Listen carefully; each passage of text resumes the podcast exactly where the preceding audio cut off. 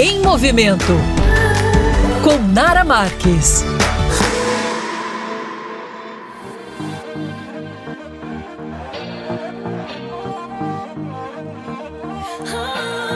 Olá, meus amores! A coluna Em Movimento de hoje vai falar de um produto que ele pode não ter a origem brasileira, mas ele é um queridinho da nossa mesa. Hoje eu vou dar dicas para vocês de como escolher um azeite saudável. Quando se fala em azeite saudável, sem dúvida, a primeira coisa que vem na nossa cabeça é azeite extra virgem e acidez baixa, né? Mas saibam, gente, vai muito além disso. Para vocês entenderem, o armazenamento incorreto do azeite pode inclusive colocar todos os benefícios do alimento a perder. E olha que são muitos, viu? O azeite ele é uma fonte riquíssima de gordura boa, que faz tanto bem ao coração, como também ajuda a reduzir o colesterol. Ou seja, se você não consumir azeite até hoje, comece a partir de agora. A primeira coisa que você deve procurar saber é a acidez do azeite. Quanto mais baixa, mais puro, melhor a qualidade e, consequentemente, mais saudável. E quando se fala de acidez no azeite, nada tem a ver com pH como no vinagre, e sim ao fato de ter maior quantidade de gorduras boas, ter um produto muito mais puro. Recomenda-se azeites com acidez abaixo de 0,8%, que são os azeites extras virgens.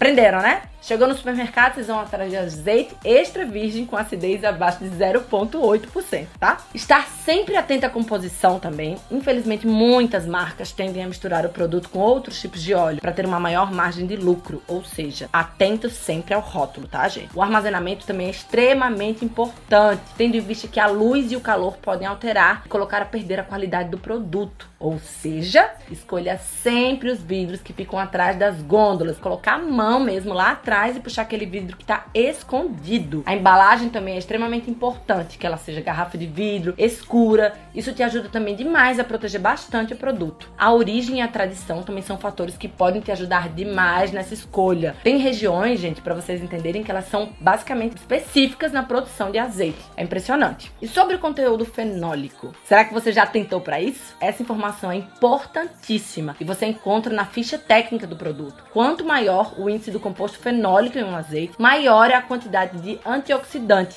que não está apenas associado aos benefícios da nossa saúde, mas também à conservação do produto. Legal, né? Essa informação eu duvido que você conhecia. Bom, gente, essas são algumas dicas para nortear vocês na hora de escolher um bom azeite para consumo. Lembrando também, gente, que quando levamos o azeite a uma temperatura por longo período, temperaturas acima de 180 graus, ele perde propriedades nutricionais, tá? Ou seja, o ideal sempre será consumi-lo natural e pra já.